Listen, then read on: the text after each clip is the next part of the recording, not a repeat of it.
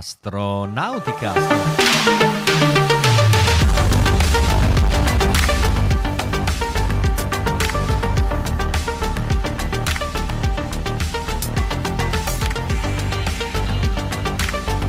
Pompa nelle casse.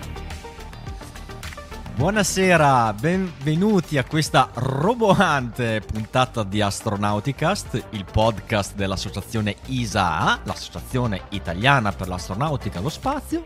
Oggi è il 22 dicembre 2022 e l'airlock della stazione spaziale giustamente cambiamo le sonorità, visto che questa sarà l'ultima puntata di, prima di Natale, ma anche l'ultima puntata di quest'anno, visto che ci prenderemo una pausa e ci risentiremo a gennaio dell'anno prossimo. Però vi stavo dicendo che la pressione interna dell'airlock della Stazione Spaziale Internazionale in questo momento è di 755 Tor. Ed essendoci stata poc'anzi eh, il termine di un'attività extraveicolare, questo ci dice che stanno iniziando, hanno praticamente già ripressurizzato l'airlock come il buon Mike ci fa vedere da questa bellissima grafica con la telemetria in tempo reale dalla ISS che è pubblicamente disponibile. Ringrazio tutti quelli che ci stanno ascoltando, vi invito a commentare tramite le chat del relativo social che state utilizzando per guardarci, quindi Facebook, YouTube o Twitch. E stasera avete già visto, siamo in configurazione Soyuz, siamo in tre, io sono Riccardo Rossi dall'Unione Terre d'Argine, dalla provincia d'Arezzo abbiamo un ritorno. Ciao, buonasera da Raffaele d'Arezzo. Non si era capito che era Natale non tanto per la musichetta, ma per il tuo cerchietto.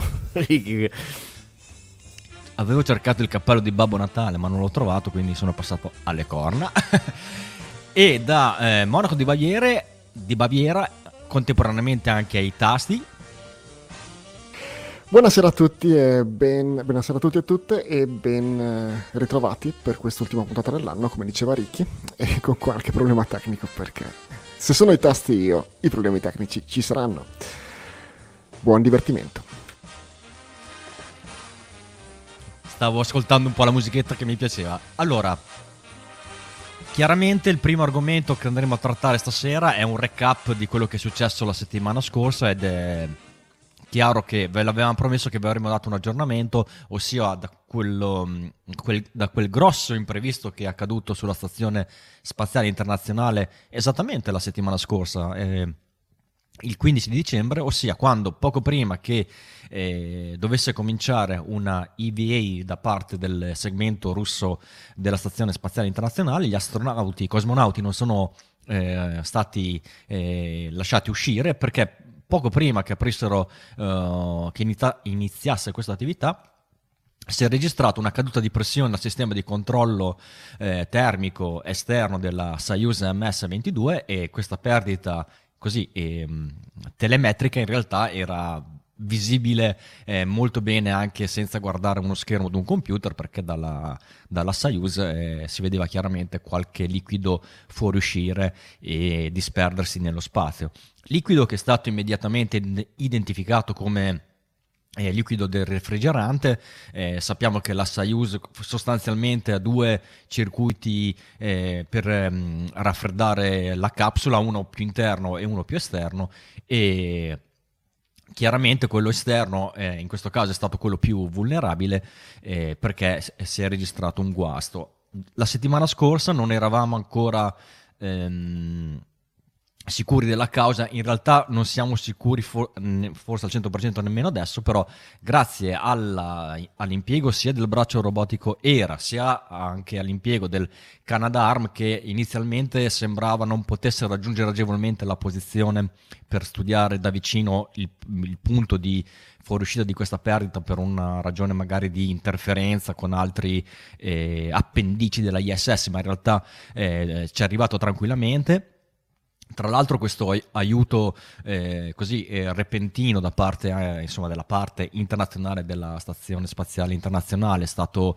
eh, riconosciuto eh, pubblicamente da, mm, da, Borisov, ossia il capo di Roscosmos, eh, che ha ringraziato gli americani per il supporto giustamente per, questa, per, questo tipo di... Ehm, di problematiche e cosa si è scoperto? Che eh, c'è un forellino in un radiatore eh, della, del circuito di raffreddamento appunto della Soyuz. Eh, un, un, forellino che inizialmente era stato stimato del diametro di 0,8 mm, poi leggevo che nella conferenza stampa di stasera, quindi di, di poche ore fa, eh, la, la, dimensione è stata ridimensionata, la dimensione ridimensionata in, come un forellino di circa 2 mm quasi certamente causato da un, un micrometeorite.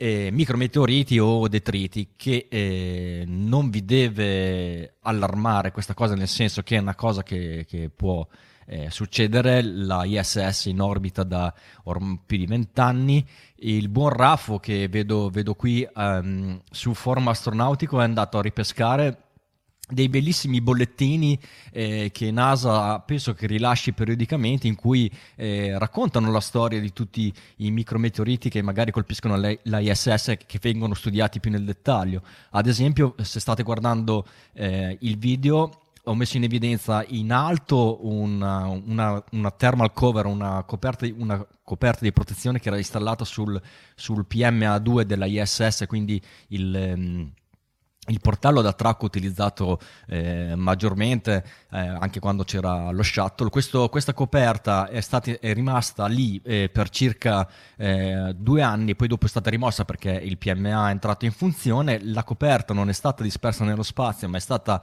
eh, recuperata e per mm, un'analisi di, eh, dettagliata di questa coperta hanno scoperto che appunto in quasi due anni si era beccata circa 80 micrometeoriti. Eh, questo forse è anche una ragione per cui quando lo shuttle eh, si attraccava alla ISS si preferiva ruotare la ISS di 180 gradi per non lasciare eh, il PMA nella posizione diciamo standard, cioè a prua della ISS, quindi verso il senso di marcia, ma in una situazione più protetta. Oppure sotto ho messo anche in evidenza un altro tipico eh, esempio di danno da micrometeoriti, quella cosa che vedete dorata, in realtà è un corrimano che hanno smontato e analizzato a terra, eh, dove c'è anche qui un piccolo impatto con un, con un micrometeorite, ha formato una, una scheggia eh, che ehm, è, è stato potenzialmente aggraffiato i guanti degli astronauti in EVA. Anche in questo caso il forellino era di circa un millimetro, quindi stiamo sempre parlando di questo ordine di, di grandezza ed è una cosa che cap- può capitare. Ultimo in basso a destra un foro che è sulla cargo bay dello Space Shuttle su un radiatore, perché forse, tu, forse non tutti sanno che quando lo Space Shuttle apriva la cargo bay non era solamente per scusate, per esporre il carico utile all'interno dello shuttle stesso, ma eh, i portelli della cargo bay stessa fungevano da redatore. Quindi ho messo in evidenza questo, questo foro proprio perché è una situazione eh, molto analoga a quella che è successa adesso alla Soyuz, cioè un, un detrito che ha colpito il, il radiatore. Quindi Dovete tenere in considerazione quindi che questa eh, variabile dei micrometeoriti è una cosa sempre presente in, in orbita bassa in particolare. Eh, si cerca di minimizzare il rischio di contatto da questi micrometeoriti magari posizionando le navette in, in, maniera opportuna. Le Soyuz di solito attraccano nella parte posteriore della ISS che n- normalmente è meno soggetta a impatti da, da micrometeoriti, ma può succedere Stiamo parlando di fori dell'ordine del millimetro, quindi eh, sono quei detriti che sono troppo piccoli per essere magari individuati con sistemi radar o con altri sistemi di, eh, di individuazione di potenziali oggetti eh, pericolosi, come tra l'altro è successo anche eh, ieri per la ISS che ha dovuto fare una, man- una manovra di correzione per eh, allontanarsi da un potenziale detrito. E, e se in tutta in questa equazione eh, di, di, minimizzazione del rischio eh, pensate che è andato a colpire un radiatore che uno dice ma perché non proteggiamo il radiatore magari con eh, degli schermi e facciamo in modo che non si danneggi? Eh no, è un radiatore e chiaramente la sua funzione è quella di essere più purtroppo esposto possibile allo spazio per poter dissipare meglio il calore, quindi tutta una serie di sfortune che eh, che hanno uh, prodotto questo, questo, tipo di incidente. Quindi eh, sul forum uh, abbiamo parlato anche che il rischio zero non c'è mai, si parla sempre, eh, probabilmente se qualcuno di voi nella vostra azienda fa responsabile della sicurezza vedrà che avrà già sentito parlare delle matrici di rischio, quindi eh, si può mitigare finché si vuole una, una probabile causa di, una, di, di, un rischio, però il rischio non è mai zero, eh, a maggior ragione per quanto riguarda una missione eh, spaziale. Detto questo, individuata la possibile causa, eh, il possibile mh, mm, impatto eh, sulla, sulla, integrità della, della Soyuz, cosa si è fatto? Si è, Roscosmos ha provato eh, a, eh, come prima cosa a vedere se al, le funzionalità di base della, della Soyuz, in particolare del modulo di servizio che è la parte in cui è stata soggetta da questo impatto, funzionava. Quindi hanno fatto alcune accensioni controllate sia dei motori eh, d'assetto, ma anche del motore, quello principale, quello che ad esempio servirà alla Soyuz per staccarsi dalla ISS per vedere A se, fun- se eh, c'era magari un danno non solo al circuito di raffreddamento, ma magari eh, qualche scheggia, qualche detrito del detrito eh, avesse potuto danneggiare qualche altra componente della, della capsula e tutto ha funzionato, ma o giustamente un occhio di riguardo eh, lo hanno avuto le temperature, temperature che si sono attestate al massimo sui 30-40 gradi, eh, che però dovete prendere questo valore con le pinze perché questi test li abbiamo fatti in un periodo in cui la ISS è in un periodo di alto beta, quindi alto beta significa che la ISS rimane eh, non sempre perennemente, ma per la maggior parte del tempo illuminata dal sole e sì, la temperatura media probabilmente è più alta di, quello, di quella nominale, ma non così alta da costituire un pericolo. Per quello che riguarda quello che è successo dentro la, la ISS, hanno aggiunto qualche condotto di ventilazione per portare aria fresca all'interno della Soyuz che normalmente una volta attraccata la ISS diciamo si mette in una situazione di, di parcheggio, va eh, offline perché non è di fatto un... Um, eh, un ambiente utilizzato nella vita quotidiana degli astronauti, viene giusto utilizzata per, quando, per l'arrivo degli astronauti e per la partenza, quindi non, è, non c'è stato una, eh, una, un impatto immediato sulla vita degli astronauti, ma hanno comunque preferito aiutare la ventilazione non, Roscosmos non ha dichiarato un, un'emergenza immediata, quindi qualcosa di, che, che, stravolgesse eh, la vita degli, dell'equipaggio in questo frangente, però si sono ripromessi che entro il 27 dicembre prossimo, quindi prima della, della fine dell'anno, verrà presa eh, la decisione definitiva se dichiarare la Soyuz eh, utilizzabile normalmente per, eh, con sicurezza per, per, per, il distacco della ISS, cosa che attualmente eh, è così perché non, non, hanno ancora, diciamo, non hanno dichiarato inutilizzabile, però bisogna vedere se è nelle condizioni di completare la missione per tutta la sua durata.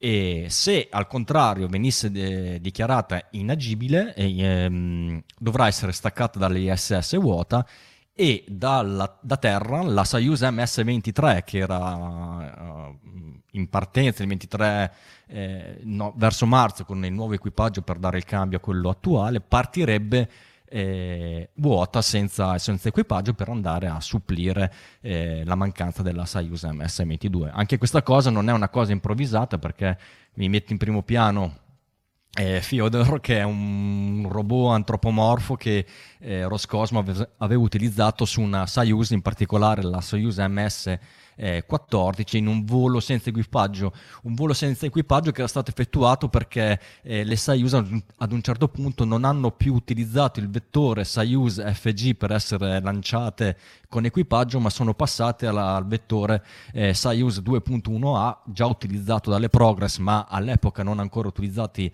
eh, con un equipaggio, quindi il primo volo è stato fatto eh, senza equipaggio per, per, testare che tutti i sistemi potessero funzionare secondo le aspettative. Quindi la Soyuz può già tranquillamente volare eh, in autonomia, non è una procedura che si devono inventare in poco tempo per poter riuscire ad andare a, fare, andare a supportare la ISS in questo momento. Quindi eh, apparentemente tutto sotto controllo e attendiamo che eh, gli ingegneri che giustamente man mano stanno arrivando i dati stanno chiaramente pensando a tutti gli scenari possibili e ancora una volta matrice del rischio decidere se è meglio eh, fare qualcosa piuttosto che eh, non, non, dichiarare di fatto la missione eh, eh, regolare senza nessun impatto sulla, su quello che doveva essere il proseguo della missione. Da un lato il fatto che siamo in alto beta rende la cosa, come dicevi, un po', un po estrema ed è, ed è un, tra virgolette, un bene perché rende chiaro qual è il, il, il, il worst case scenario. Uh, d- dall'altra però è, magari è, è, mitigata dal fatto che analizzare la, il comportamento termico della Soyuz mentre è attraccata, mentre beneficia dal, dal, dal, sistema di controllo termico dell'intera altra stazione, non so quanto sia uh, significativo. D'altra parte è anche vero che la, la, la modellazione termica è anche una delle cose più studiate nel dettaglio da, da sempre, quindi quando arriveranno a questa conclusione, se, se, la Soyuz può essere dichiarata operativa oppure no, nei prossimi giorni, sono sicuro che lo faranno con una certa cognizione di causa. Non sarà un tirare a indovinare o, o una, una, una, cosa eh, legata al eh, prestigio, queste cose che si sentono ogni tanto eh, in questi discorsi, specialmente di questi tempi. Mm, giusto per mettere, no, nessuno ne ha parlato in questo podcast, ma se seguite i link eh, eh, su Forum Astronautico così, potrebbe essere che vi imbattiate in qualche discorso del genere. Mm, sono, sono molto fiducioso che la, la, la decisione che avremo nei prossimi giorni sarà ben informata. Poi possono succedere tante cose, si può anche cambiare idea, però sì, sì. hanno sicuramente aggiungere... cosa, cosa, da discutere. Dimmi. No, volevo aggiungere che se dovesse essere mandata sulla MS-23 la prossima capsula mh, senza equipaggio per andare a sostituire la MS-22 per il rientro degli astronauti, ehm, la MS-22 sarebbe comunque mh, staccata dalla ISS in maniera consueta e nel suo tragitto comunque senza equipaggio verso terra sarebbe comunque un banco di prova per poter vedere in futuro se dovesse riaccadere questo tipo di problema, come si comporta la capsula e in quel caso magari adesso ci vanno per prudenza, per prudenza e dicono mandiamolo giù senza equipaggio perché non sappiamo come va a finire fino al rientro in atmosfera. Eh, facendola rientrare possono avere un modello più preciso di come si comporta la capsula senza il supporto di un radiatore esterno e in futuro se dovesse ricapitare perché la sfiga ci ha messo veramente tanto ma effettivamente il, il sistema di radiatori esterno del modulo di servizio della, della Soyuz si è dimostrato delicato e fallace potrebbe ricapitare in futuro se dovesse ricapitare magari ehm, possono riuscire a sapere più o meno se ehm, fidarsi di, di, una Soyuz senza il sistema di raffreddamento quantomeno per il, per il rientro in atmosfera e poi un'altra cosa che io ho ascoltato la, um, uh, il briefing um, oggi pomeriggio, ma l'audio del, della controparte russa era veramente disturbato. Qualcuno ha fatto una domanda sulla, su quella che magari si sta facendo anche sul podcast, che è ma se dovesse succedere ora qualche emergenza a bordo della ISS e eh, gli astronauti dovessero comunque recarsi nelle proprie, tra virgolette, scialuppe di salvataggio, ovvero la Dragon e la Soyuz, come facciamo? Possiamo garantire questa cosa? Una risposta è stata data, ma io sinceramente non, non sono riuscito a capire bene ehm, perché era veramente disturbato l'audio. Credo di aver capito che comunque si manterrebbero le procedure standard che sono eh, attualmente in, in vigore ehm, appena si ha una trascrizione precisa di, mh, mm, della conversazione che hanno avuto oggi ve la riporteremo sul, sul forum e riusciremo ad avere una risposta certa anche a questa domanda che è stata fatta spesso almeno tra di noi insomma.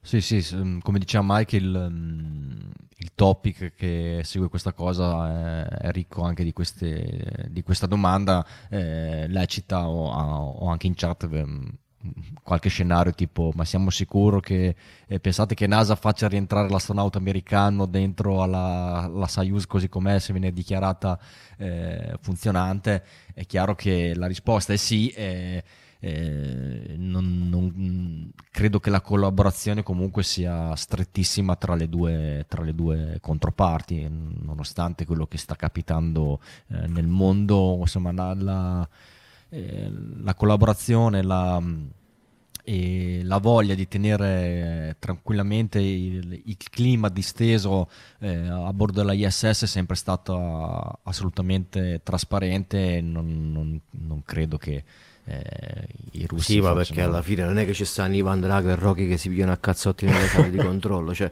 c'è tutta una piramide di persone che lavora insieme da anni, si conoscono, c'è un rapporto anche interpersonale, si fidano fondamentalmente fra di loro perché lavorano insieme e quindi di conseguenza anche i russi si fidano di mettere la chichina in una, in una Dragon piuttosto che gli americani, un americano in una Soyuz, quindi fantapolitica a parte... Eh, insomma, sanno cosa fare, lo... ci piacerebbe essere, essere, delle mosche vicino ai muri delle sale di controllo dove si discutono queste cose, purtroppo non lo siamo però.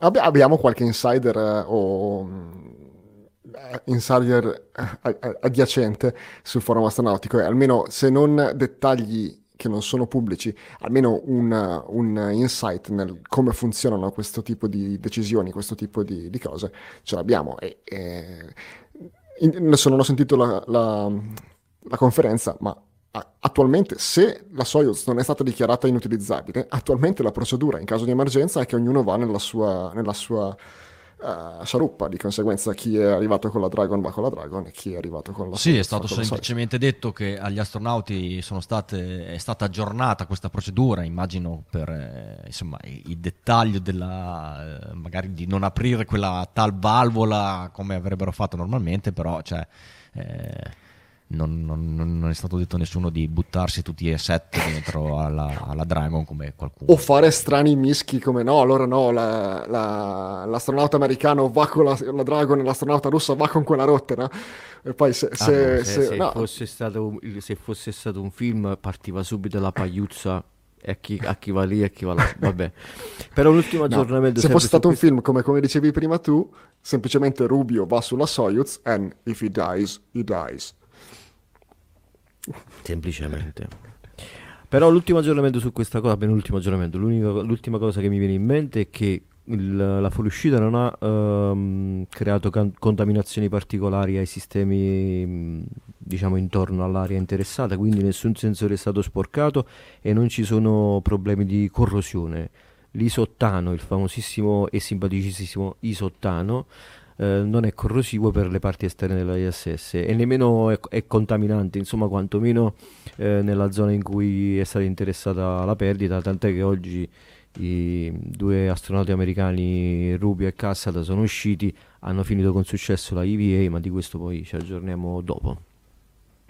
Ok, prima di passare... Mm, prima di passare alla EVA, eh, così, l'altro incidente occorso questa settimana, non, mh, fortunatamente che non ha coinvolto equipaggio, è insomma il, un altro volo di un Vega che non è andato eh, a buon fine. Dico un altro perché era successo un altro incidente, non so se dalle medesime caratteristiche oppure no, eh, mi ci racconta Mike. Sì, non proprio le stesse. Questo era un Vega C, che era il suo secondo volo. Allora, partiamo in ordine. Eh, cosa è successo? Nella notte tra il 20 e il 21 dicembre uh, era previsto questo uh, volo di un Vega C da Kourou, in Guyana francese. Era il secondo volo del Vega C. Del Vega. Il primo uh, era avvenuto lo scorso luglio senza alcun problema, ma non era un volo con un carico pagante ehm, importante e pagante come in questo caso. Uh, cos'è il Vega C? Il Vega C è il vettore europeo per i, i lanci di carichi utili medio-piccoli, che um, è questo che volevo mostrarvi, ma è sparita la posizione del video, scusate. Um, è, è, l'evoluzione del precedente vettore Vega, che ha avuto qualche problema nella sua, nella sua storia e magari quello che si ricordava a Ricky essendo un'evoluzione di, di, Vega, come Vega è eh, costruito quasi interamente in Italia da Avio e negli, negli stabilimenti di Colleferro. La caratteristica di Vega C è che è un razzo totalmente a combustibile solido e formato da quattro stadi. Quattro stadi è già strano, ma quattro stadi interamente a combustibili solidi è abbastanza uh, raro, eh, ma, si, ma, si, tratta di un vettore di, un, di una classe che eh, adesso si sta un po' uh, rendendo affollata con vari vettori, vettori, leggeri, ma all'inizio della pro- progettazione del Vega era ancora abbastanza di, di, nicchia e quindi ci sta che sia un po', un po' a sé stante. 30 metri per un diametro di 3, eh, 136 tonnellate al, al decollo, che stiamo vedendo dell'altra sera, eh, dovrebbe essere in grado di portare in orbita fino a 1500 kg di carico utile quando funziona. In questo caso non, le cose non sono andate molto bene. Il carico utile erano due satelliti francesi eh, di, di, CNES progettati da, uh, da uh, Airbus della costellazione Pleiad, il numero 5 e il numero 6 e eh, il decollo è andato bene, come potete vedere anche da queste immagini, non c'era nulla di eh, importante da vedere, ma qualche problema si è cominciato a vedere eh, 2 minuti e 27 secondi dopo il decollo, dove eh, la telemetria ha cominciato a mostrare qualcosa che non va. Uh, in particolare il secondo stadio eh, ha avuto una performance molto al di sotto del, di quella prevista e il il resto del lanciatore e i due satelliti paganti hanno raggiunto soltanto 110 km poi sono precipitati nell'Oceano Atlantico senza uh, altri incidenti. Essendo il problema lontano dal momento del decollo, non c'era molto da vedere mm, nel, nel, nel video. Infatti, vi sto mostrando, per chi ci sta seguendo in video, vi sto mostrando il lancio. Non c'è niente di anomalo da vedere. L'anomalia si è cominciata a vedere quando, eh, durante eh, la diretta, mostravano questo, questo grafico che eh, mostra la curva di altitudine in funzione del tempo e a un certo punto si è cominciata a vedere una netta differenza tra il dato misurato e quello previsto. Tant'è vero che prima non si vedeva neanche la curva verde prevista, ehm, t- tanto la, la, le prestazioni erano co- come, come, previsto, ma eh, le cose hanno cominciato a variare parecchio dopo l'accensione del secondo stadio. Eh, abbiamo, qualche volta abbiamo, abbiamo, un po' preso in giro uh, Ariane Space per queste dirette in cui si vedono tante animazioni pre-programmate, non, se, non uh, legate alla, alla telemetria, molte, molte, immagini di repertorio. In questo caso uh, c'era, c'era, un'immagine in tempo reale, tant'è vero che la commentatrice si è accorta del problema guardando quello e ha cominciato a chiedere un po' qualche aggiornamento da, da, dagli altri responsabili tecnici che erano in trasmissione, che però erano impegnati ad ascoltare i loop per cercare di avere qualche informazione in più. Uh, non, allora, non è chiarissimo cosa è successo, c'è stata qualche, qualche dichiarazione. Il problema è decisamente al secondo stadio che ha uno Zefiro 40, un, un, un altro motore combustibile solido prodotto da, da Avio. Uh, perché è, è, è relativamente eh, raro ma interessante vedere uno stadio a combustibile solido. Sono decisamente più semplici da progettare e costruire rispetto a, a quelli a combustibile liquido, perché eh, non avete ad esempio da uh, rifornire in rampa il, il vettore con, con, dei carburanti in temperature criogeriche che, che non sono esattamente facili man- da, da, manovrare e non è neanche l'unico in realtà questo, eh? ce ne sono altri non di avio eh, oltre a altri di avio come il P80 e il P120, che sono ad esempio il primo stadio di, di Vega C, c'è anche lo Star 37, il Castor 30, che guarda caso sono usati su vettori tipo Pegasus e Taurus che venivano lanciati da un aereo capirete che lanciare un razzo appeso a un aereo è più facile se un razzo è fatto di eh, combustibili solidi e non, non è pieno di, di liquidi che, che, sballotteggiano. Insomma, è, operativamente è molto molto più semplice. E dovrebbe anche essere molto più eh, eh, sicuro e più affidabile, a, magari pagando una, una, una un difetto di prestazione un pochino meno efficiente rispetto a un combustibile liquido e anche non è proprio, eh, dal, punto di vista ambientale, non è proprio eh, così n- non, eh, senza impatti. Um, però eh, probabilmente avete più qualche, mm, qualche esperienza di uh, combustibile stato solido per um, i, i, booster di... Uh, scusate, mi sono un attimo perso. Uh, avrete magari uh, l'uso di carburante stato solido per booster addizionali al primo stadio, come ad esempio per lo Space Shuttle, per SLS, che praticamente sono, sono gli stessi, e, e l'Ariane 5. È proprio per Ariane, 5, per, per Ariane che potrebbe esserci qualche conseguenza, non soltanto quelle ovvie per, per Vega C in questo caso. Ariane 5 è eh, praticamente a fine vita, non so più se ne abbiamo ancora uno da lanciare, forse ancora, ma eh, nonostante abbia dei combustibili, de- dei booster a combustibile solido, probabilmente non sono eh, impattati da questo problema.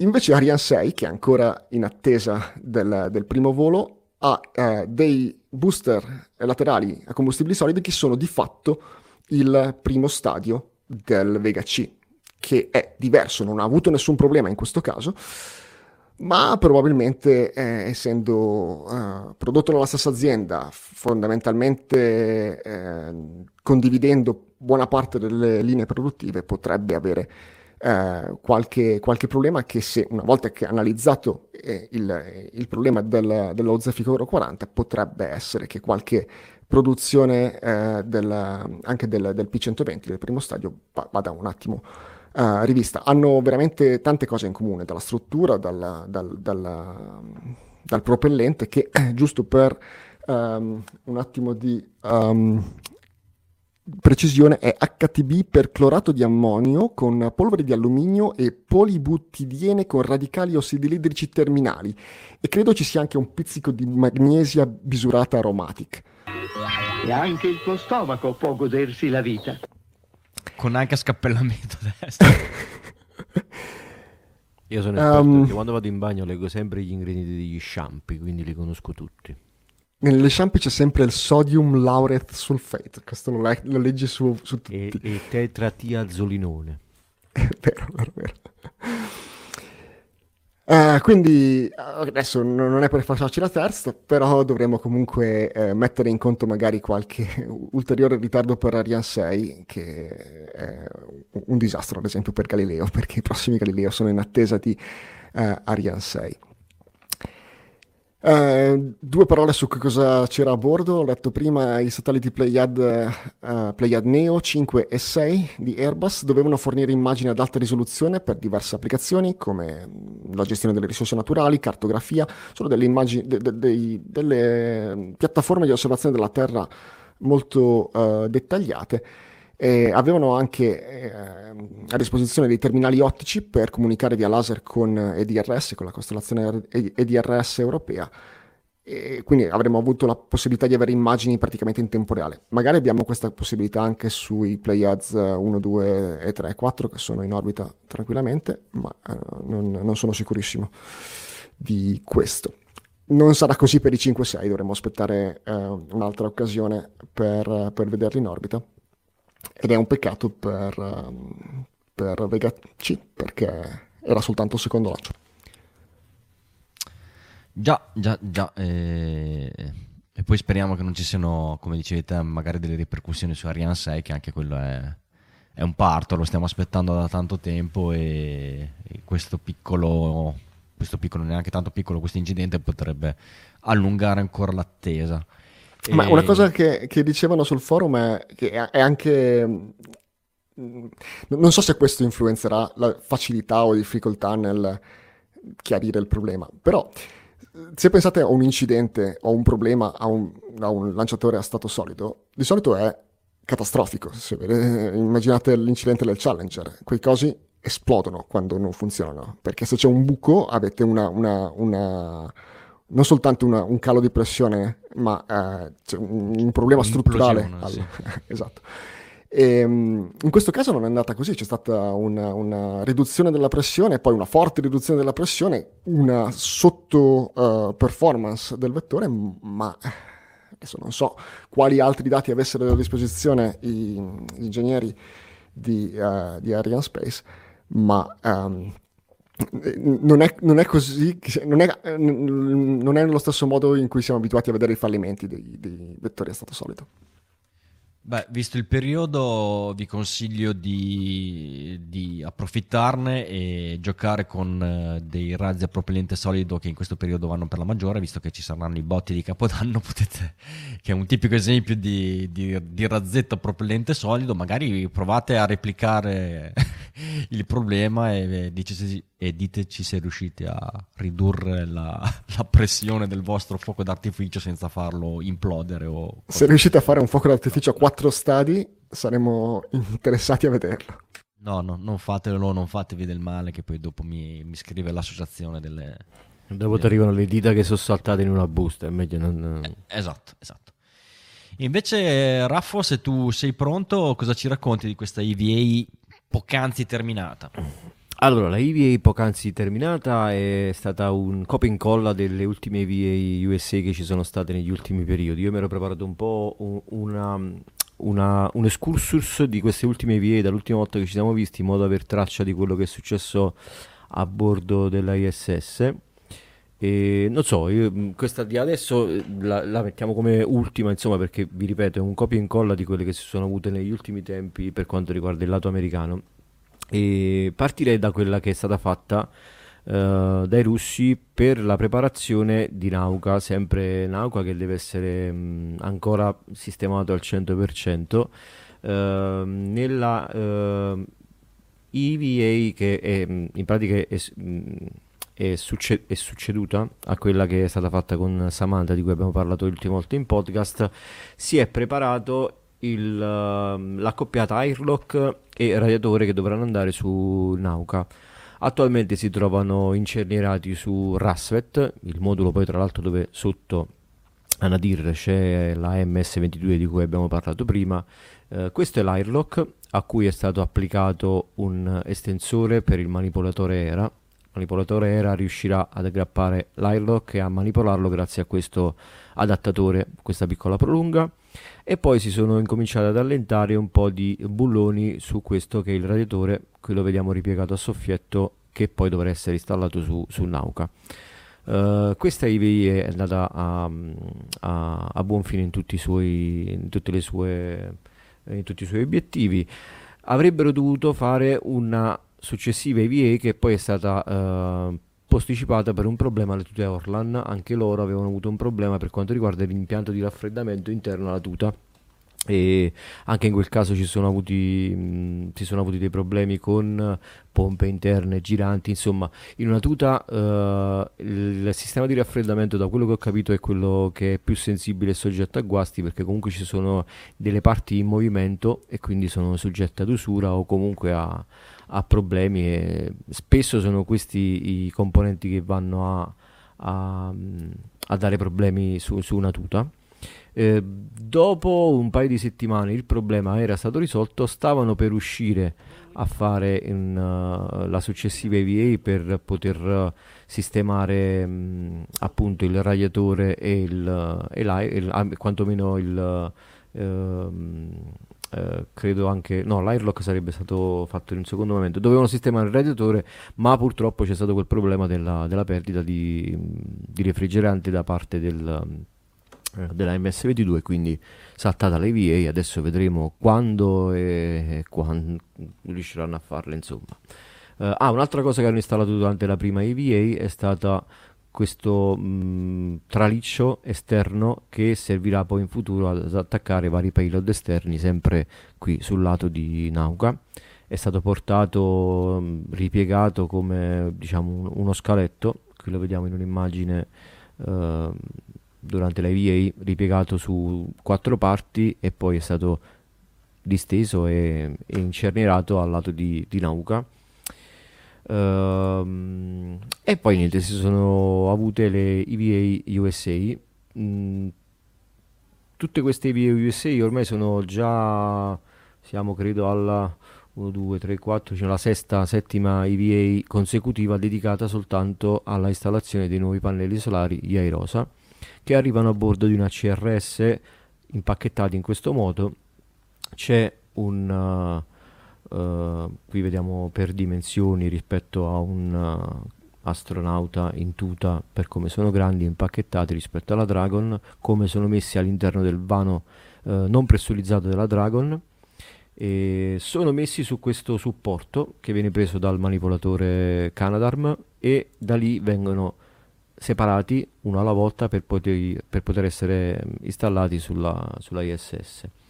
Eh, per ogni EVA eh, dedicata al per ogni pannello solare c'è bisogno di due EVA perché bisogna montare prima un traliccio esterno che viene in pratica uh, montato come un, uh, un, um, un, sistema per parti. Qui vediamo che vengono messi in una, una, ser- una sacca queste, questi, questi, componenti per poi essere montati in un traliccio che va montato in una IVA dedicata e poi nella successiva si monta un'aerosa. Quindi per ogni modifica c'è bisogno di un'attività per il montaggio del, del traliccio e di un'attività per il montaggio del pannello vero e proprio e di relativi cablaggi che poi sono sempre tra virgolette la parte più semplice.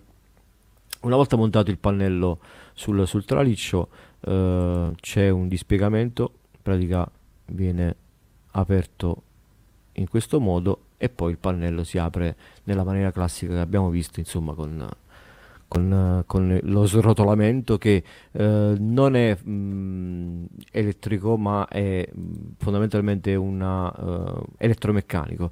Eh, c'è una, una, parte di mh, mm, molla messa in tensione che fa srotolare il pannello verso l'altro che viene um, diciamo regolata nel, nella, nella, velocità da un, da un, sistema elettromagnetico e poi questi che vediamo ai lati sono dei mh, tubolari, cioè non dei tubolari, sono delle mh, mm, strisce di uh, materiale uh, uh, carbonio, lo possiamo definire, ma non penso che sia soltanto carbonio, credo.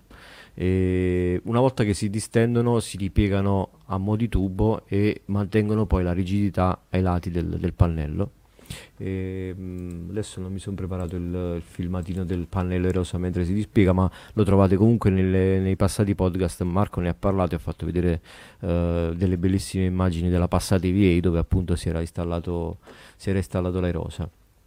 Uh, le modifiche che sono state fatte ultimamente sulla, sulla ISS hanno interessato, uh, un attimo che la riprendo come immagine, non l'ho persa. Uh, eh, i, mh, l'ultimo pannello è stato installato sul canale 4A se non sbaglio, perdonatemi ma ho perso l'immagine, la vado a riprendere subito. Eccola qua, allora.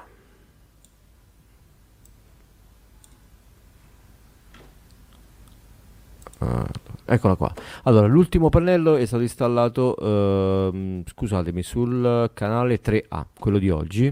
Quindi adesso abbiamo questa situazione. Eh, pannelli completi su 4B, 2B, uh, aspettate, sono incartate, perdonatemi, ma in tutte queste nomenclature ci si perde la testa. Allora, eccola qua. Ce l'ho. Allora abbiamo pannelli completi su canali 4B e 2B e 4A e 3A. In più abbiamo installato per ora il traliccio su 1B. La prossima, eh, le prossime tre EVA saranno dedicate per quanto riguarda eh, l'installazione dei pannelli, il traliccio su 1A e poi quando arriverà la prossima CRS, mi sembra di aver letto che arriverà a giugno dell'anno prossimo, si installeranno gli ultimi due pannelli per avere in pratica una situazione con 1, 2, 3, 4, 5, 6 pannelli sul totale di 8 canali della, della ISS. Uh, solo un, uh, un, incremento strutturale della ISS, come abbiamo detto già in passato, molto importante perché ci sarà bisogno di più energia, non solo perché i vecchi pannelli ormai hanno la loro età e quindi vanno a perdere efficienza, uh, ma anche perché con l'arrivo di Nauka e di altri moduli e rack scientifici c'è bisogno, di, c'è bisogno di più energia e quindi questi nuovi pannelli aggiungono maggiore efficienza e maggiore energia, anche perché proprio ultimamente si è avuto un problema sul pannello 1B Uh, un pannello che adesso lavora al 75%, non si è capito bene per quale motivo, l'indagine è ancora in corso, si è avuto improvvisamente un, una, un, uh, un'interruzione della, della, della, produzione di energia, o meglio della trasmissione di energia uh, da, da, questo pannello con un piccolo workaround su, su, sui cavi si è riusciti a ripristinare per quantomeno al 75% il lavoro di questo canale ma appunto si aspetta in futuro, cioè si, ci si prospetta comunque sempre nei prossimi dieci anni di vita dell'ISS, almeno preventivati, che questi pannelli saranno comunque uh, andranno incontro a, a, a, a, un degrado delle prestazioni.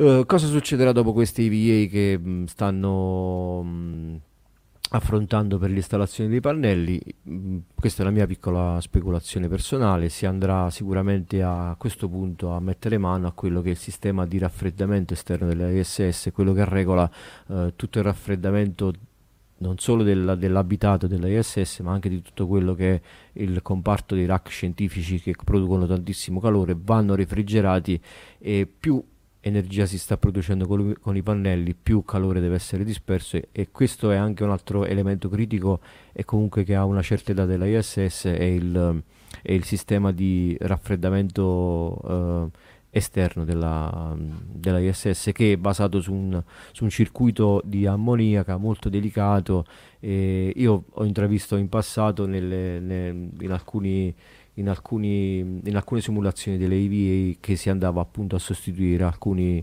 alcuni pezzi relativi proprio a questo sistema o comunque si vanno a preparare degli strumenti che serviranno eventualmente in futuro a sostituire determinate parti di questo sistema, di quello del raffreddamento uh, del, sistema di raffreddamento esterno attivo della ISS. E, um, questo è quanto per tutto l'aggiornamento dagli ultimi 4-5 mesi a questa parte è stato questo e il futuro eh, dei prossimi almeno 6 mesi sarà il, finire il fitting di Nauka, finire il, il, um, l'installazione dei pannelli rosa e questo è quanto. Dalla chat chiedono se è appunto prevista la rimozione o qualche tipo di manutenzione dei vecchi pannelli una volta che sarà completato il dispiegamento degli Aerosa. No, perché eh, sono installati per andare a, insomma, a implementare le capacità della, produttive sì, sì. della ISS, però a, a, quelli vecchi continueranno a funzionare finché, finché, finché si può. Insomma. Continuano ad andare anche, anche, se perdono, mi sembra, con l'ombra della, degli aerei avanti, eh, messi, messi, davanti, perdono il 30% di, di produttività, però comunque eh, si, si, se ne guadagna con, con i nuovi aerosi, insomma.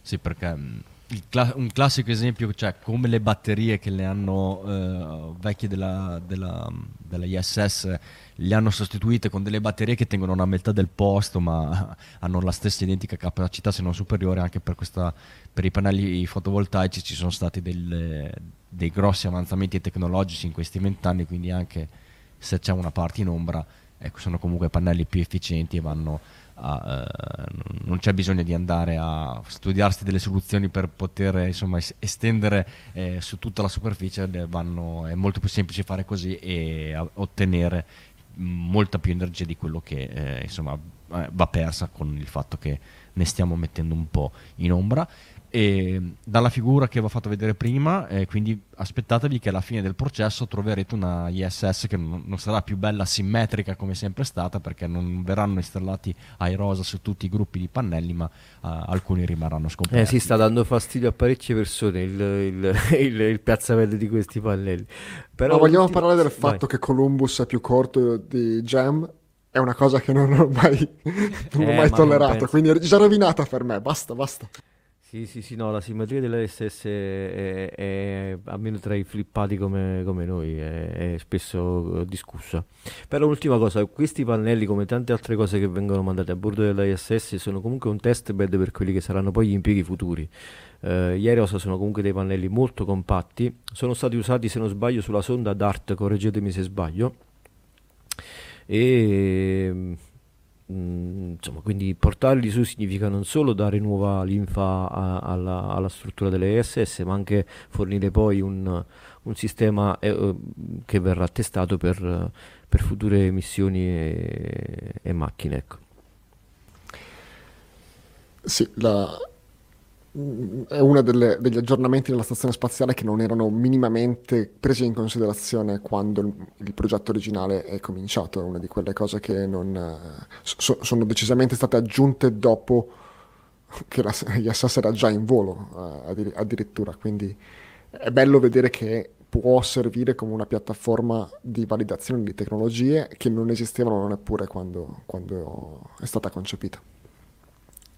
Yes. Per quanto riguarda gli aggiornamenti del, del sistema di controllo termico che dicevi prima, eh, non ho molto da dire, ma immaginate se la Soyuz fosse eh, raffreddata con dell'ammoniaca, con quei getti che si vedevano uh, durante le prime fasi della perdita. Qu- quando l'ho visto ho detto spero che non sia ammoniaca, perché quando c'era una perdita del circuito di ammoniaca della, del, del resto della stazione spaziale ed erano praticamente dei piccoli fiocchi di neve rilasciati ogni qualche minuto, c'era un'enorme discussione di eh, riguardo alla possibile contaminazione degli astronauti quando eh, toccassero delle, su- delle, superfici all'esterno che sono state eh, contaminate con, la, con, l'ammoniaca. È brutta eh, l'ammoniaca che usano lì, non è quella che si usa per, fare, per lavare il pavimento del bagno, è una cosa molto più, più pura e tossica. Ne abbiamo parlato tante volte con, con varie emergenze, close call o semplicemente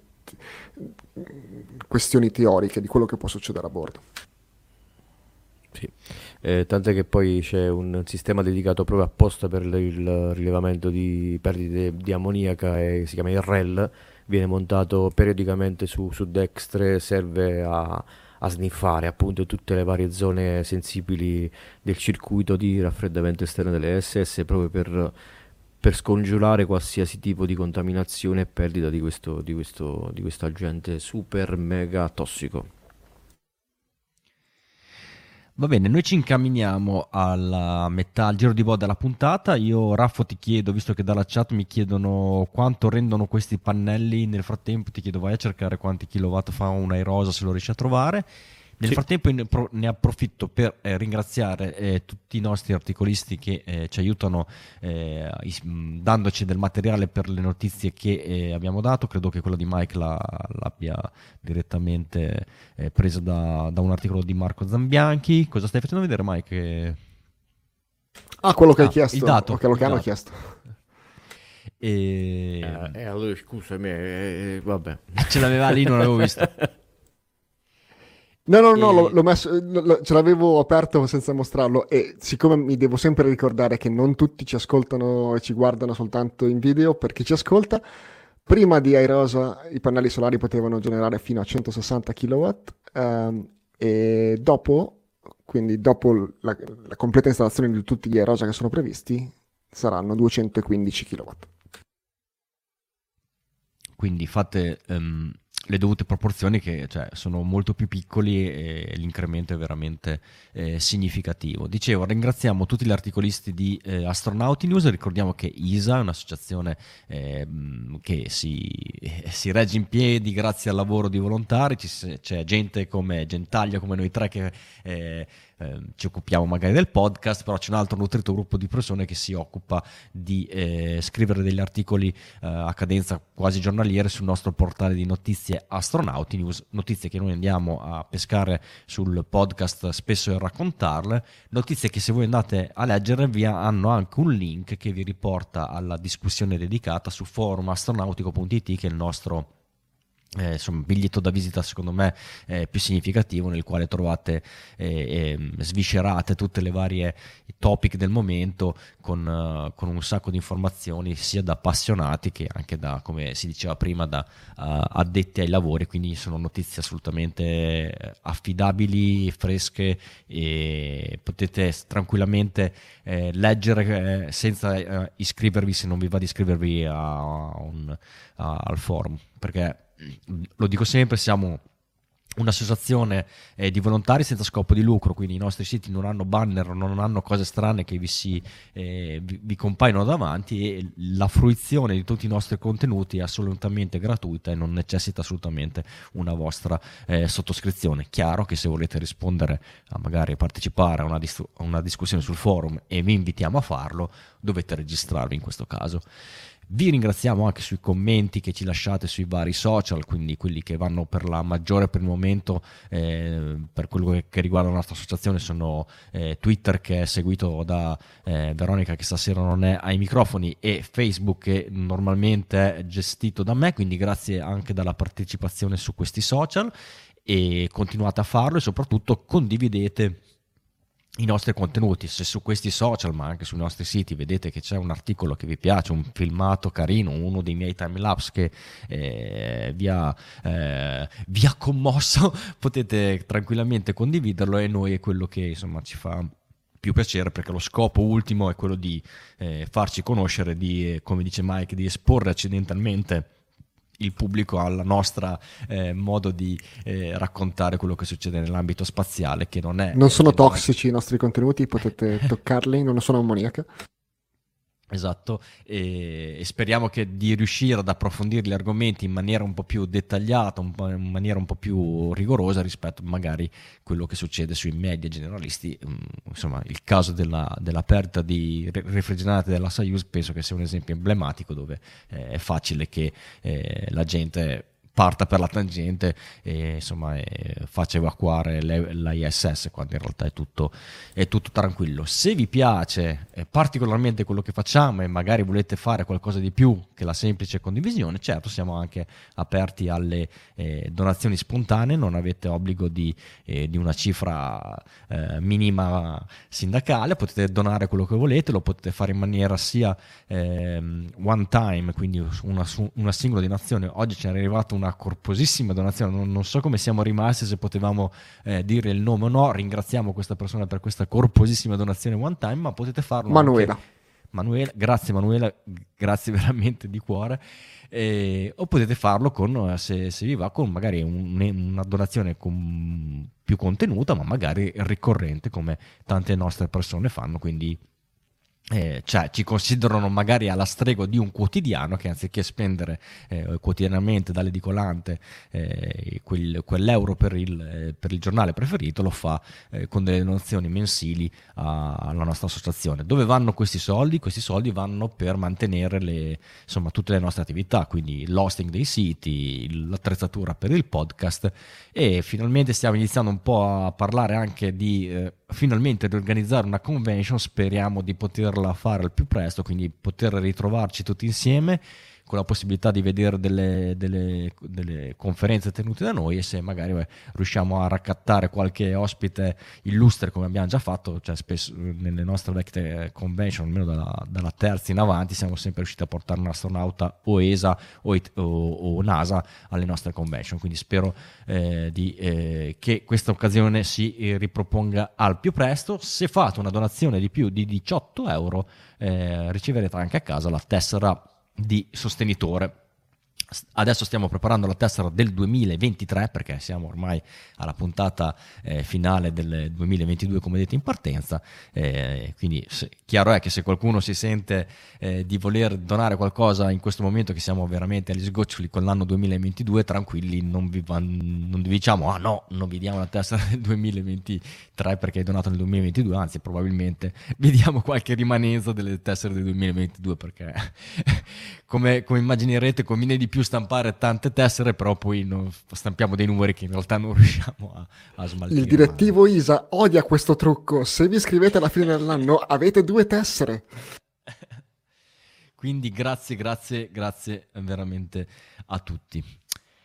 Eh, prima di parlare alle battute finali della puntata, io ho messo al volo così due, una, una notizia che che ci stava eh, secondo me a raccontarla, cioè che eh, il 15 dicembre il JPL, il Jet Propulsion Laboratory della, in California, ha provato a chiamare Insight, era qualche giorno che tentava di, di, di chiamare Insight, però Insight non risponde Inside è un, una sonda, un lander, quindi un, un, oggetto che si è posato sulla superficie eh, marziana, però non è dotato di ruote, è una, era, una è un, era, a questo punto una stazione eh, statica.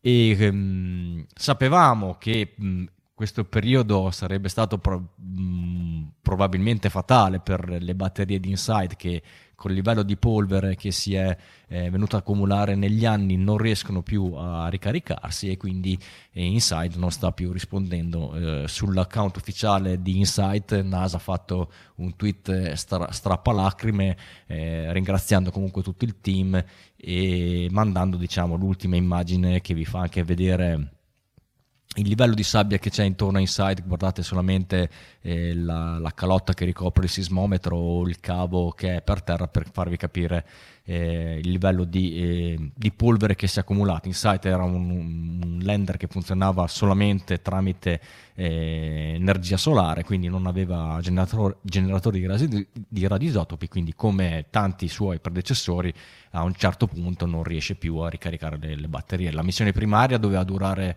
un paio d'anni, ehm, Insight è arrivato su Marte il 29 novembre del 2018 e in realtà ha fatto, ha fatto quasi 5 anni di attività e, e, le scoperte che ha fatto sono state fondamentali, eh, belle le parole dei vari principal investigator, dei vari strumenti che hanno, mm, così per sintetizzare un po' questa missione, l'hanno, eh, l'hanno mm, chiamata, l'hanno eh, caratterizzata dall'essere la prima missione di eh, sismologia su un pianeta che non fosse la Terra o che non fosse la Luna, eh, quando insomma, sono stati fatti studi sismologici eh, durante le missioni Apollo, quindi non era mai stato più eh, studiato appositamente, principalmente, non era mai stata lanciata una sonda principalmente per studi sismologici eh, da, insomma, da, dall'epoca Apollo. E, mh, ed è una sonda che non è solo NASA perché batteva a cuore europeo, cioè, mh, è stato coinvolto il CNES, quindi l'Agenzia Spaziale Francese, e e DLR, la DLR tedesca, quindi gli strumenti principali erano eh, di, queste, di, queste, agenzie, quindi era ovvi- ovviamente un punto di vanto anche per l'Agenzia Spaziale Europea. Gli strumenti principali erano due, quindi il sismometro, quello che vedete ne, ne, nella foto, questa, questa, questa, calotta, un sismometro ad alta sensibilità che in questi quattro anni e passa di eh, attività ha, ha, registrato circa 1300, 1300 terremoti, e, ehm, la maggior parte terremoti eh, originati dalla, dalla, dalla, residua attività sismica che c'è su Marte, ma alcuni terremoti anche causati da impatti da, eh, da meteoriti.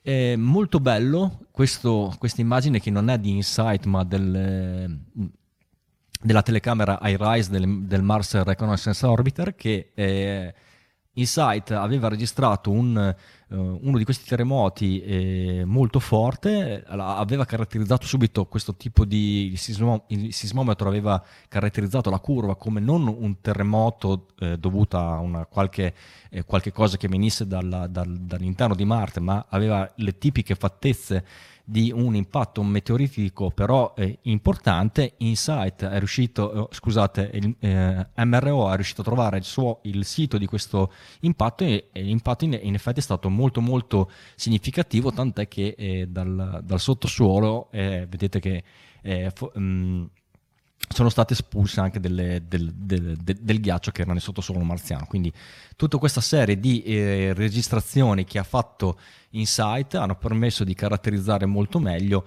l'attività, eh, la, mm, la, geologia di, di Marte che ehm, rispetto a quello che ci si aspettava l'hanno trovato molto più attivo dal punto di vista sismico, non tanto perché sia, eh, ci sia qualcosa di, eh, del vulcanesimo, insomma, di, cose di questo genere, ma più che altro loro hanno, ehm, stimano che sia più che altro il, il, mm, l'eco, insomma, quello che rimane ancora della, mm, della, mm, della insomma, il, il, del campo magnetico di Marte, de, loro la chiamano la dinamo magnetica di Marte, nel senso che eh, a generare questi terremoti sono insomma, le, i residui della, della, di, de, di, quello che rimane del campo magnetico marziano, più che insomma, de, lava o cose di questo genere nel, nel, nel sottosuolo marziano.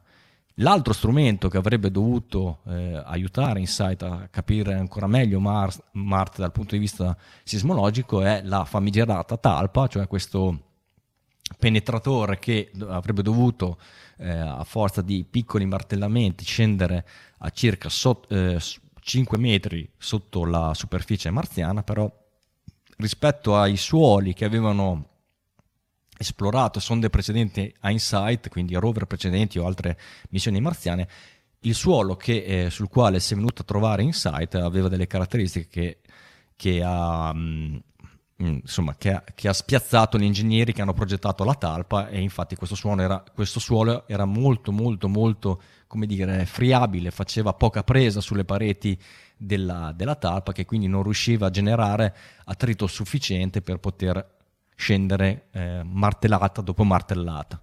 È partita una bellissima campagna di troubleshooting e di idee per poter, eh, poter far avanzare la talpa, eh, tutti fuori programma, cose che non erano eh, state ehm, preventivate da, da, di design, quindi in un primo momento addirittura si è tolta la copertura dove veniva, eh, diciamo, dove scorreva questo nastro che sarebbe dovuto scendere insieme alla talpa 5 metri sottoterra per agevolare la, la, discesa, ma non è successo niente. Si è riuscito, in site aveva anche una piccola benna, un piccolo scavatore che ha provato a pressare, scusate, a pressare un po' la, te- la terra sopra alla, alla alla talpa che comunque per qualche centimetro era riuscita a penetrare eh, nel sottosuolo, però questa, anche questa compressione non ha potuto generare l'attrito sufficiente per far avanzare la talpa che dopo eh, diversi, forse settimane di tentativi è, dichiara- è stata dichiarata inutilizzabile purtroppo.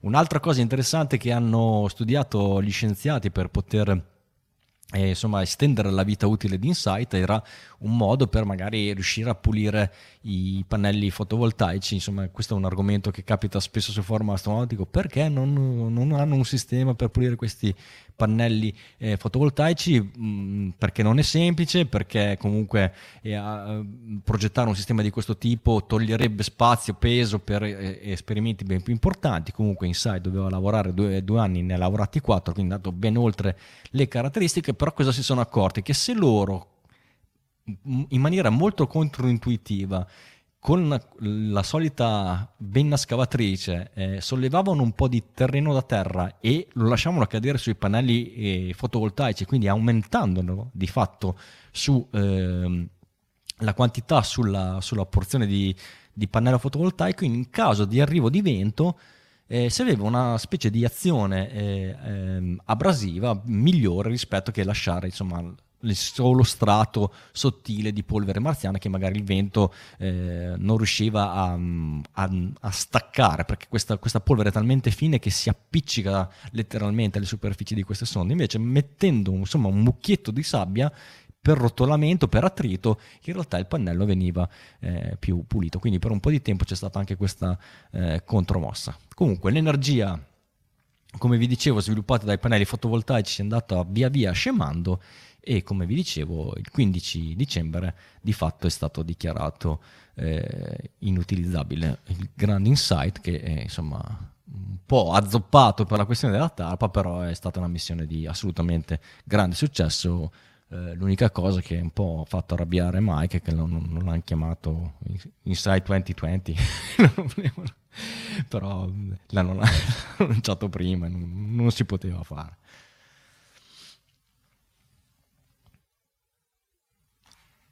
Allora, se non c'è altro, io direi di andare verso la fine della puntata. Io eh, chiedo magari a qualcuno che, eh, di prepararsi l'agenda. Ho visto già Mike che si è traslato, grazie Mike. E intanto nel frattempo vi segnalo alcuni link della settimana. Eh, due sono video.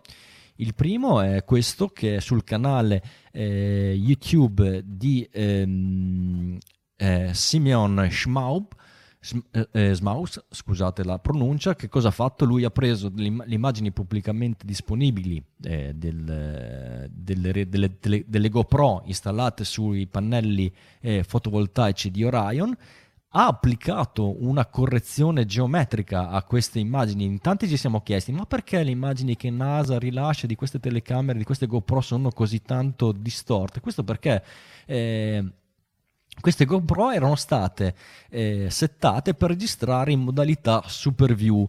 Io credo che se qualcuno di noi, di voi che ci ascoltate, eh, possiede una GoPro, sa di cosa sto parlando. È una modalità che, che mh, mm, insomma, all- allarga un po' il campo visivo della GoPro ed è un tipo di inquadratura che magari si presta molto bene se voi state magari facendo un, una, una ripresa con la telecamera montata sul petto e state andando in bicicletta, quella vi permette di di farvi vedere bene le mani sul manubrio e dà origine a delle sequenze molto action molto, eh, molto spettacolari quindi proprio quelle che, per cui sono state progettate le GoPro. Ecco, in questo caso hanno sì eh, allargato un po' il campo visivo, però vedevate eh, queste immagini fortemente eh, strecciate, allungate in orizzontale. E visto che questo algoritmo non è lineare, non bastava banalmente passare dai 16 noni e ristringere in 4 terzi, ma ci voleva proprio un algoritmo inverso che il buon eh, Simeon ha trovato e quindi ha fatto una correzione di immagini. Poi dopodiché ha fatto il time lapse che eh, delle immagini che avete visto prima dell'avvicinamento sempre eh, verso la Terra, che immagini molto belle che eh, eh, rimando indietro il filmato perché ci mostrano la Terra eh, in arrivo con eh, Orion che arrivava dal basso, quindi si vede molto bene una distesa ghiacciata che di fatto è l'Antartide, una cosa che magari non siamo abituati a vedere perché spesso le immagini dello spazio che guardiamo, i time lapse sono fatti dalla Stazione Spaziale Internazionale che per ragioni della inclinazione orbitale non passa mai ai poli, quindi vediamo per la, non dico per la prima volta l'Antartide perché ci sono un sacco di satelliti in orbita polare che fanno eh, telerilevamento de, delle zone polari, però eh, in questo caso eh, questo, questo time lapse è molto molto suggestivo. La seconda parte del video, non, non, ovviamente non c'è la parte del rientro perché eh, queste telecamere dove sono montate erano montate sul modulo di servizio di Orion, modulo di servizio che si disintegra in atmosfera mentre è la capsula a sopravvivere e finite le immagini delle GoPro passa una, tele, una, telecamera montata all'interno di Orion che guarda verso l'alto e si vede bene il dispiegamento del paracadute. Ma dispiegamento del paracadute che si vede ancora meglio in questo altro video che vi propongo come secondo link della settimana, sempre immagini NASA. E questa volta dell'aereo di ricognizione, il VB57 che nominiamo spesso quando eh, rientra anche la, la, la, la Crew Dragon che è un aereo di ricognizione ad alta quota che sotto il muso ha montato una telecamera giroscopica che insegue automaticamente, fa tracking eh, di, di, oggetti che insomma ci interessa osservare.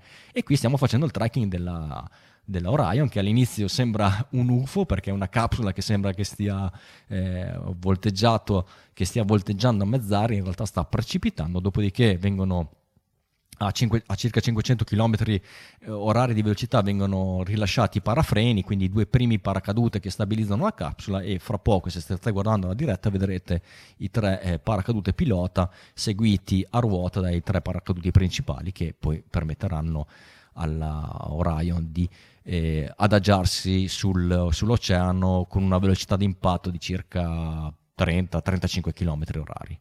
Quindi eh, assolutamente da, da vedere questo filmato ultimo link che vi propongo è... Um, dunque, vediamo se ce l'avevo qui. No, non era qui, eh, era qui. Perfetto. Una spada laser eh, su Marte. No, in realtà è, Perse- è Perseverance che è il nostro amico rover geologo che in tutto questo tempo eh, che sta scorazzando su Marte cosa fa? Eh, ah, fa dei carotaggi e, e raccoglie i campioni in appositi cilindri Ecco, questi cilindri, una volta raccolti, eh, proprio per profilo di, di, di, missione, devono essere rilasciati a terra. Ma per chi?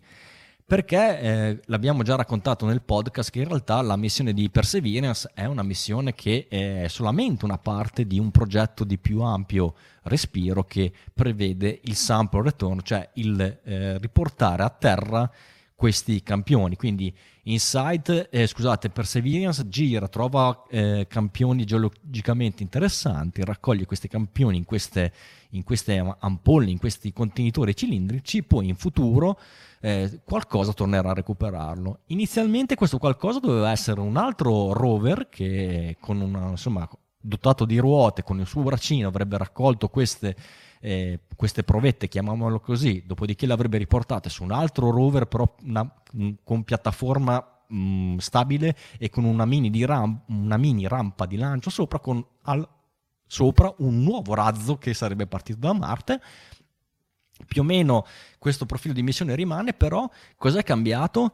Che non sarà più un altro rover con le ruote andare a recuperare questi oggetti, ma probabilmente sarà un drone, perché Ingenuity ha avuto un talmente tanto successo che eh, hanno deciso che probabilmente si verrà, a creare, si verrà a progettare quello che già si chiama il Mars Sample Recovery Helicopter, cioè un drone che molto più rapidamente a questo punto rispetto a un, eh, a, un eh, rover dotato di ruote potrà andare a recuperare questi oggetti e il resto della missione rimane uguale. Questo, questo, questo drone eh, prenderà le ampolle e le porterà sulla rampa di lancio che sarà lanciata con un'altra missione con un razzo che eh, al cui interno ci sarà una capsula che sarà, eh, rientrerà a terra. Assolutamente interessante e molto molto, eh, molto carino.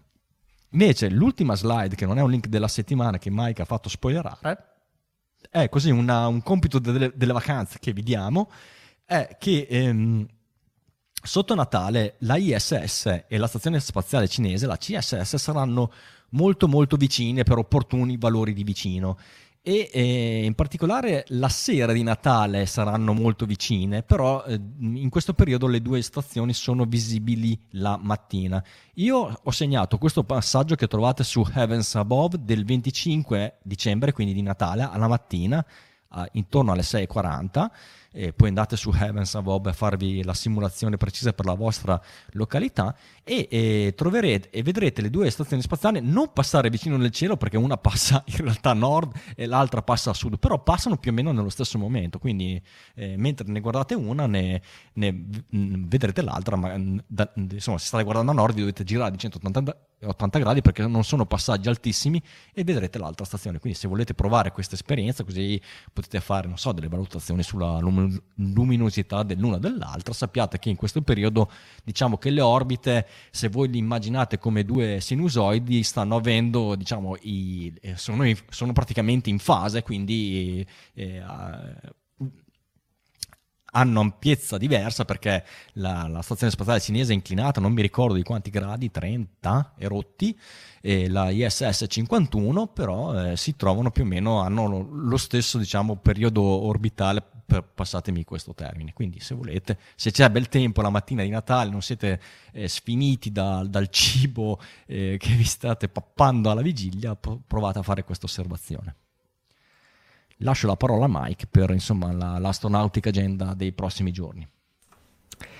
Con anche le scuse per averti spoilerato l'ultima slide, io ogni tanto clicco sulla finestra dove siamo noi e quando abbiamo questa modalità qua avanza in automatico. E così. Allora, non c'è moltissimo sull'agenda perché come noi ci prendiamo delle vacanze, un po' tutto il mondo lo fa per festeggiare la Saturnalia e il sole invitto. Non è soltanto Natale, ma bene o male in tutte le culture. Questo periodo dell'anno è abbastanza eh, scarico di impegni. Uh, questi erano quelli di oggi. Allora andiamo un po' oltre la solita settimana, anche perché non ci saremo la settimana prossima e non c'è molto da dire. Il 28 dicembre, quindi niente da oggi fino al 28 dicembre, ci sarà un lancio non ancora confermato uh, di un Falcon 9 con un gruppo di Starlink, quindi se eh, passate le feste con parenti e amici e volete eh, magari eh, fargli vedere qualcosa, potrebbe anche essere che questi Starlink eh, saranno visibili, non lo so, non ho controllato e Ricky non mi sembra Mm, no, perché c'è il lancio alle 11, quindi normalmente si vedono se lanciano o al tramonto o, alla, o, alla, o all'alba. Quindi questo, questo, lancio a metà giornata significa che magari potrebbero diventare visibili quando ormai sono troppo sgranati. Separati. Però eh, non lo so, eh, questa è la regola generale, poi bisognerebbe andare a vedere nel dettaglio, magari questi qua sono inclinati diversamente, cose di questo, questo tipo. Beh, comunque ci sono ancora dei gruppi relativamente vicini se cominciate a, a, indagare un po' seguendo i link che Ricky mette su Facebook eh, o quelli che abbiamo messo nelle note dell'episodio delle puntate precedenti, eh, c'è ancora la possibilità di vedere qualcosa. Guarda caso un altro Falcon 9 il giorno dopo con uh, un satellite israeliano Eros C3 per l'osservazione della Terra in modalità pancromatica E... Ehm, eh, perché non si vede più il digitale terrestre, hanno cambiato l'HD, allora ci vuole la qualità pancromatica. No, ho detto una stupidata.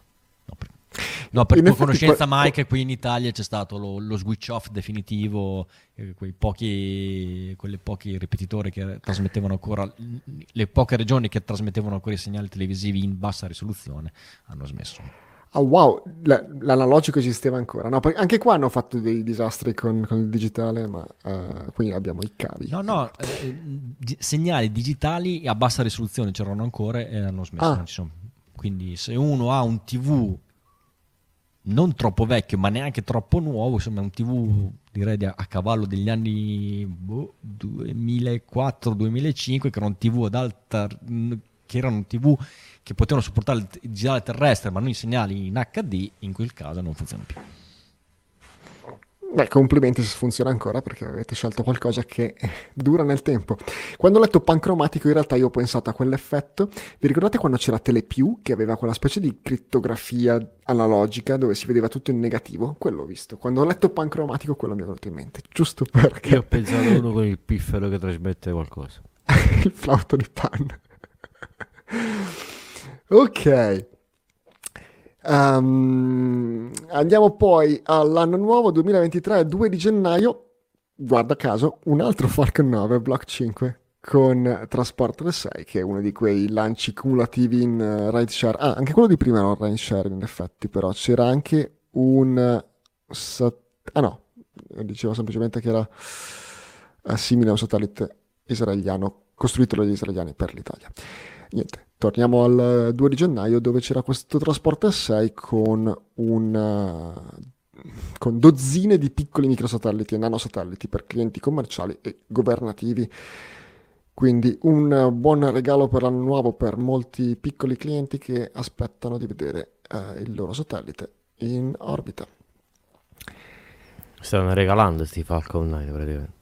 Eh, Andiamo vai, vai, vai, oltre l'otto, voglio no, vedere cosa poi quando, quando, fallisce no, il Vega, vedi questi tweet di Elon e di Peter Beck, eh, Space is hard. Sì, cioè, sì. Come per dire... Oh. Sì, um, ci, ci, si fregano le mani, ma in effetti cioè, questo è... Vabbè, no, aspetta è, un attimo, Vega secondo innegabile. lancio, ma quanti Falcon adesso a parte i primi lanci ufficiali, tutte le prove che sono state fatte prima di mettere in orbita con i Falcon, ma quanti ne hanno bruciati?